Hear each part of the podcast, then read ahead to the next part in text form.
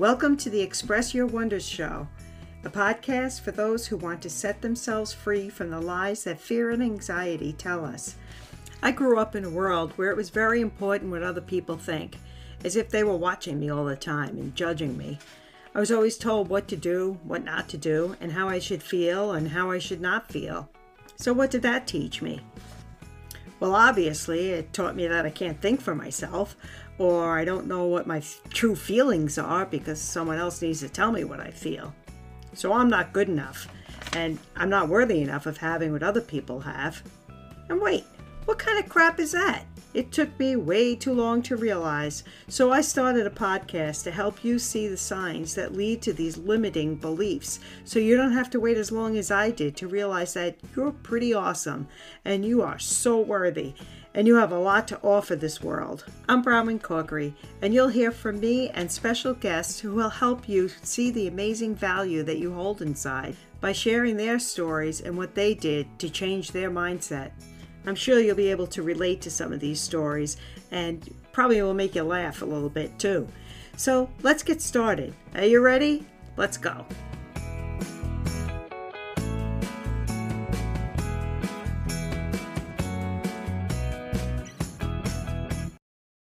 Welcome back to another episode of Express Your Wonders. In the last episode, I shared my story of how my family grew throughout the 1950s and 60s. The reason I like to share that part of my story is because I feel like it sets the stage for what life was like growing up in my house with parents who were just a little bit older than the average new parents in the early 1950s. And it helps give me a better understanding of the different perspectives each person in the family had and what it was like for them growing up as well. Growing up, I never felt like I fit in. My sisters were seven and eight years older than me, and in so many ways they had something very special together. They were best friends and shared the same memories growing up. As a kid, I wished I had someone my age. I used to beg my parents to just have one more kid. That's all, just one more. But whatever, I guess it wasn't about me back then. My sisters were only one year apart from each other, and in my eyes, totally inseparable. I wanted so much to be closer to their age, but instead I was just the little sister. Now, they included me in so many things they did. They used to take me shopping and they, they took care of me when I was little. I remember they used to walk me to school when I was in kindergarten, and they were a big part of my life growing up. But we didn't have that that best friend kind of thing going on. We did much older in our lives, but as little kids, of course, I was that much younger, so of course I wasn't going to be one of their best friends. Then there was my brothers. They were closer to my age. They were two and a half years, four years, and five years older than me. And they were boys. But it was enough of an age difference that I just really didn't fit in with them either. They had each other. They didn't really need a pesty little sister around. I mean, I don't think I was pesty little sister, but I guess the fact that I cried easily and I used to tell on them when I didn't get what I wanted from them. So I guess that's what gave me that label. Anyway, they had each other to go through their stages of life with. And with that, I can remember a time specifically when I was around eight years old, I think it was. And uh, everyone in my family was old enough to go to midnight mass, and I always felt left out of that. But who really wants to be up that late anyway on Christmas Eve? I had to go to the nine o'clock mass in the morning because we went to Catholic school, and at my age, that's what the requirement was. Well, needless to say, I was still a little kid, and I was excited for Christmas morning to come, to come down early like we always did every year, and open presents, and you know, that joy you get as a kid on Christmas morning. But because my older siblings all went to that late mass, they got home late, very late, didn't go right to bed and then, you know, by morning, they did not want to get up. So that's when I decided to take a stand. And I told them that I just didn't think it was fair that when they were my age, Christmas morning wasn't affected by going late at night to Mass. And they got to come down in the morning early and be excited and be kids. But instead of anybody understanding and just getting where I was coming from, I got made fun of. And for years after that, if I dared to say anything, I would hear, eh, it's not fair to me. That's how they used to imitate me, and it drove me out of my mind. So, what that type of behavior did for me was teach me to withdraw, to avoid saying something that I was feeling because it was just asking for trouble. And it taught me that my feelings didn't matter. Now, things weren't always that bad. We did have times that we would hang out together and, you know, when we all go to the beach or something like that. But as far as playing in the neighborhood, we didn't do that as much. But the more I think about it, I start to remember a few things we used to do together. There was a game we used to play called Monster on the Ship. We'd all go on our back porch, and it was like one of the few times that my older brothers would interact with me and my friends, and I cherished every minute of that. Then on summer nights when we were allowed to go out after dinner, a lot of the kids in the neighborhood would get together and we would play a ball game in the street. I forget some of the details of what it was, but we would also have made up games that we would play. But then when it was time that the older boys didn't want the little girls around anymore, they would start throwing rocks where the bats were hanging out in the tree and tell us that the bats would come down and tangle up in our hair. I don't know about you, but that was a freaking nightmare to me at the thought of that ever happening. So, sure enough, we would go running and crying and running into the house. So I guess what I'm saying is I pretty much had a normal growing up experience, but it did leave me with those scars of not feeling good enough and, you know, not feeling worthy. And I had to work really hard to earn the love from both my parents and from my siblings. When I talk about my brothers at this point in my life, it's um, the reason it's just the three of them, even though I had five brothers, was I kind of to me, the family was split four and four, the four oldest and the four youngest.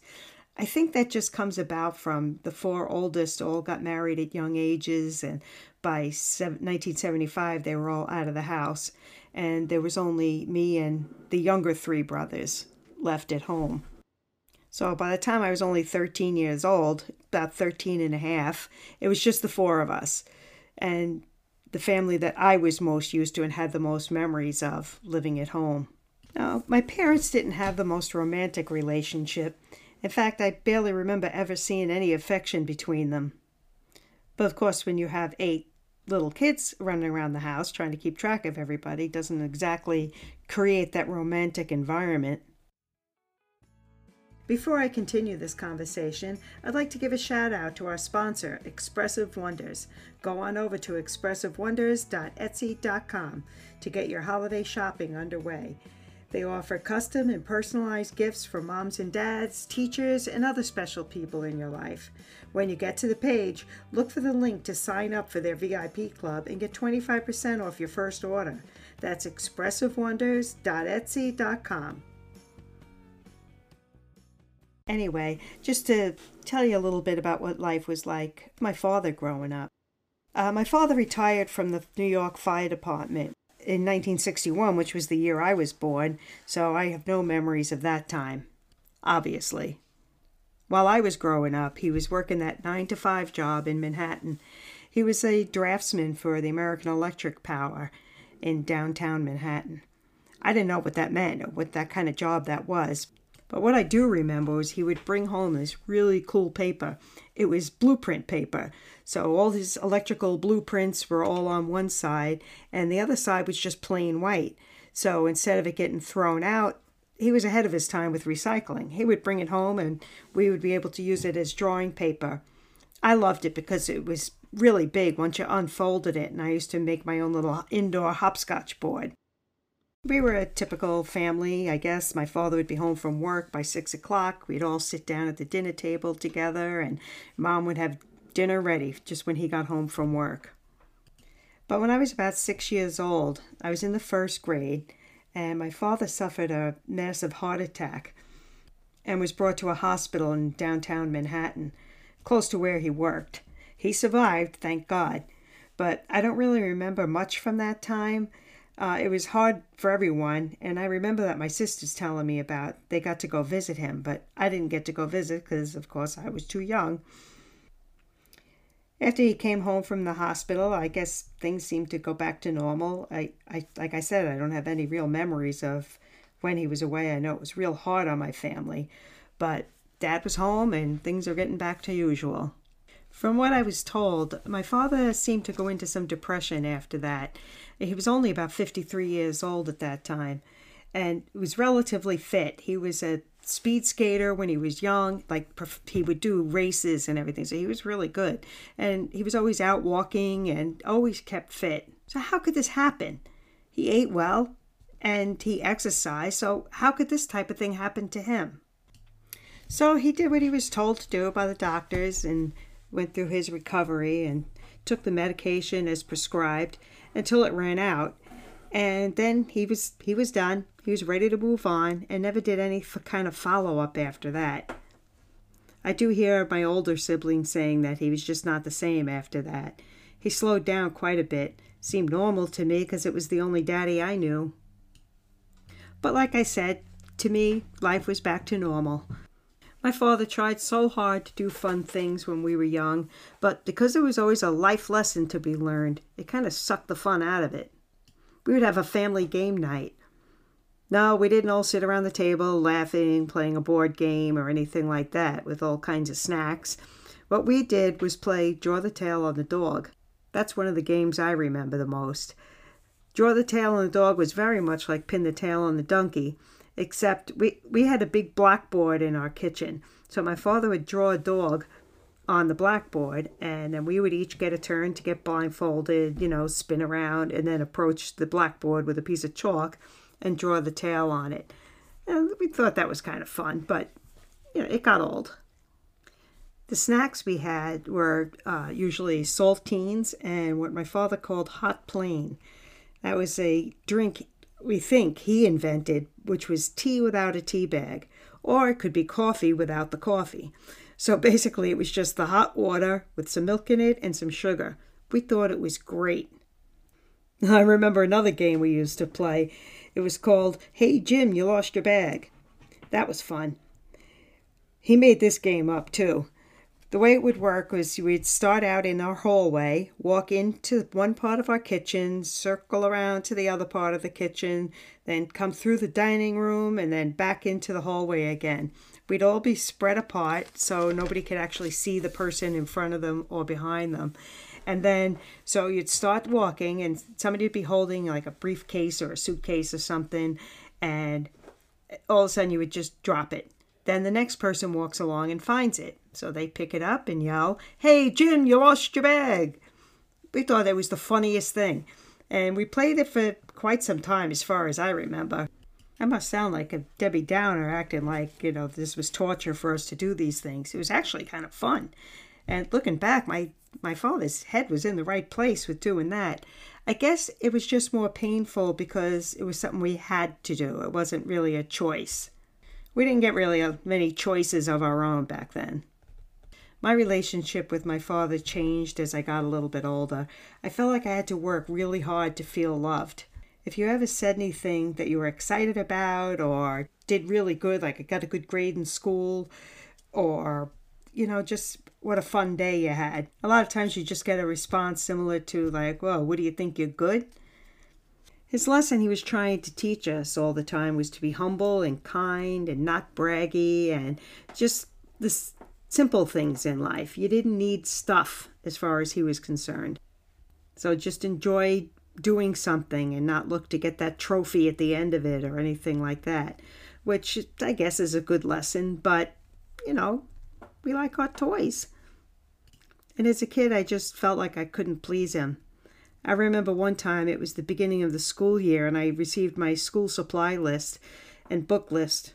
And I was so anxious and scared because I had to approach him and ask for the money I needed to buy what I needed from the school supply closet he didn't hesitate. He, you know, talked to me about the importance of it and how much things cost and don't waste it and all of that. But for the most part, he handed it right over.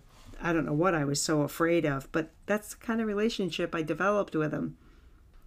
Another tradition that we grew to not enjoy so much was during the months of October and May, My father would have us after dinner all get together, grab our rosary beads, and say the rosary together. The reason for October was because October is actually the month of the Rosary, and May is the month of Mary, the mother of Jesus. The Rosary was a prayer that you was very repetitive. You'd say the same things over and over again, with some meditations about the life of Jesus as as you went along. As I think about it, it sounds like it's actually a pretty nice thing for us to do together. But again, we're kids. It wasn't what we wanted to do so we suffered through it.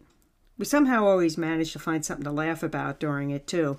One particular thing I remember was my dog was under the table at the time. He was an older dog, and let's just say he was giving himself a bath. So just use your imagination there. And there was lots of snorts and sounds coming from him. So needless to say, we're all trying so hard to hold in the laughter. But in honesty, I think my father wanted to laugh as well we were afraid to laugh because we would get in trouble. Then we'd have to either start over or there'd be some sort of a punishment afterwards, like uh, you had to sit and talk about it, or that was like the worst thing punishment we can get was when my father would what we called getting speeched out another thing to make us laugh is my one of my brothers would sit right next to my father at the dinner table. So it was like two on each end three on the side and three on the other side. So he was right next to my father and he would slide back just a little bit and like make faces or maybe have food come dripping out of his mouth or something like that. And again we'd all start laughing because my father can't see this but we can. Needless to say there was that fear of getting in trouble again Looking back, though, it does create some fun memories of things that we wish we didn't have to do. But one of the one of the punishments we would get is if you got caught laughing at the table was afterwards we'd go in the living room and you get like a speech therapy sort of a lesson. It, it was kind of weird. My father would have us say the words "How now, brown cow," and it would get more and more exaggerated and you had to really articulate and use your whole mouth saying, How now, brown cow? Needless to say, if too many of us were in the room, it was just chaos and giggles going on. Well, that's just some of the stories of growing up with my father. My father was a very good man, a caring man, very gentle and kind, and he was very religious. And I think his illness just really affected him. He had a lot of social issues, and, you know, I can look back now and what I've learned about him and the issues he had growing up. Growing up during the Depression, his family, his father was a banker and lost a lot during the Depression. And, you know, he had his struggles growing up too. I think that just taught him to be even more simple, which is why going to the beach, you just brought your towel and that was it so I, I really learned that how they grew up really affected how we grew up. And this just goes on and on. And I guess there were things that he wanted to correct from his childhood and correct them with us, but just left us with some scars. And then I, on the other hand, when raising my children, I was more concerned about their feelings than anything else. That was something that really stood out for me growing up was that nobody really respected my feelings or valued them for what they were because everybody else always knew better. So I was always just all over my kids with their feelings, probably too much. Maybe that'll be the thing they correct with their kids. But I had to learn that my feelings do matter. It took me way too long to realize this. I don't want to admit it that I had any kind of an abusive childhood. Now, I don't mean physical abuse. We didn't we didn't experience that. Maybe a smack here and there when we were young, but there was some mental abuse, I think, and it's very hard for me to actually admit that. But it's just the stuff we heard that, you know, what do you think you're good and, you know, all that kind of stuff just, you know, really affects you when you hear it a lot, which is why you don't think you're good enough. And when you have to work so hard to get somebody's love or get them to show their love, and then once you feel like they love you, it's temporary until you do something else. If you never acknowledge someone's feelings, that can leave some scars as well. I think it's really important to just really look at your childhood and things that were said that hurt you so bad and and try to understand where it came from from that person. I forgive my father for a lot of the stuff he did. I know that he did love us, he just didn't know how to show it.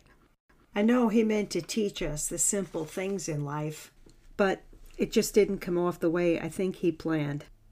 Plus, when you can understand where someone is coming from, it makes it a little easier to start healing.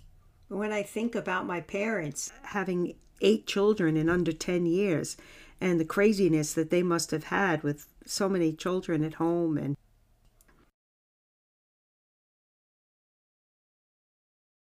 But I finally did find out that I am important, I'm worthy, I'm needed, and I'm loved. I want you to feel that way too, and hopefully at a younger age. You're going to do great things. You're important in this world. You matter. You're worthy, and you are loved. I hope hearing my story inspires you to believe in who you are, to know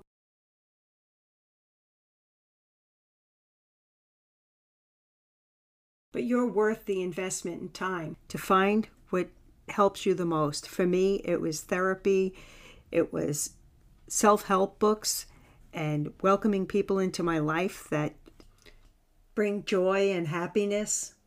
Don't wait for others to give you permission. Give yourself that permission to feel that love and joy. That's it for today. Make sure you're here next time because I have some fun stories about my mother to share.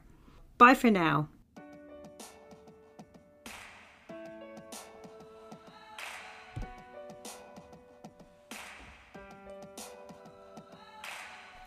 Thank you for joining me today. If you enjoyed this episode as much as I did, I'd really appreciate your help to reach out and connect with the beautiful people who would benefit from hearing stories of struggles most of us have believing in ourselves and how we could push forward with grace, laughter, and confidence to live the abundant life we deserve. The way you could do that is to head over to iTunes or wherever you listen to podcasts and subscribe to the show and leave a review. It would also help so much if you would share it on Instagram and tag me at Expressive Wonders so I could give you a shout out as well. Your participation really means the world to me, so I'd like to invite you to continue the conversation over in my Facebook group, Express Your Wonders Podcast Community, where you can also find a link to grab your free mirror decal that says a special affirmation just for you. You can also follow me on my Facebook page, Expressive Wonders, as well as Instagram at Expressive Wonders.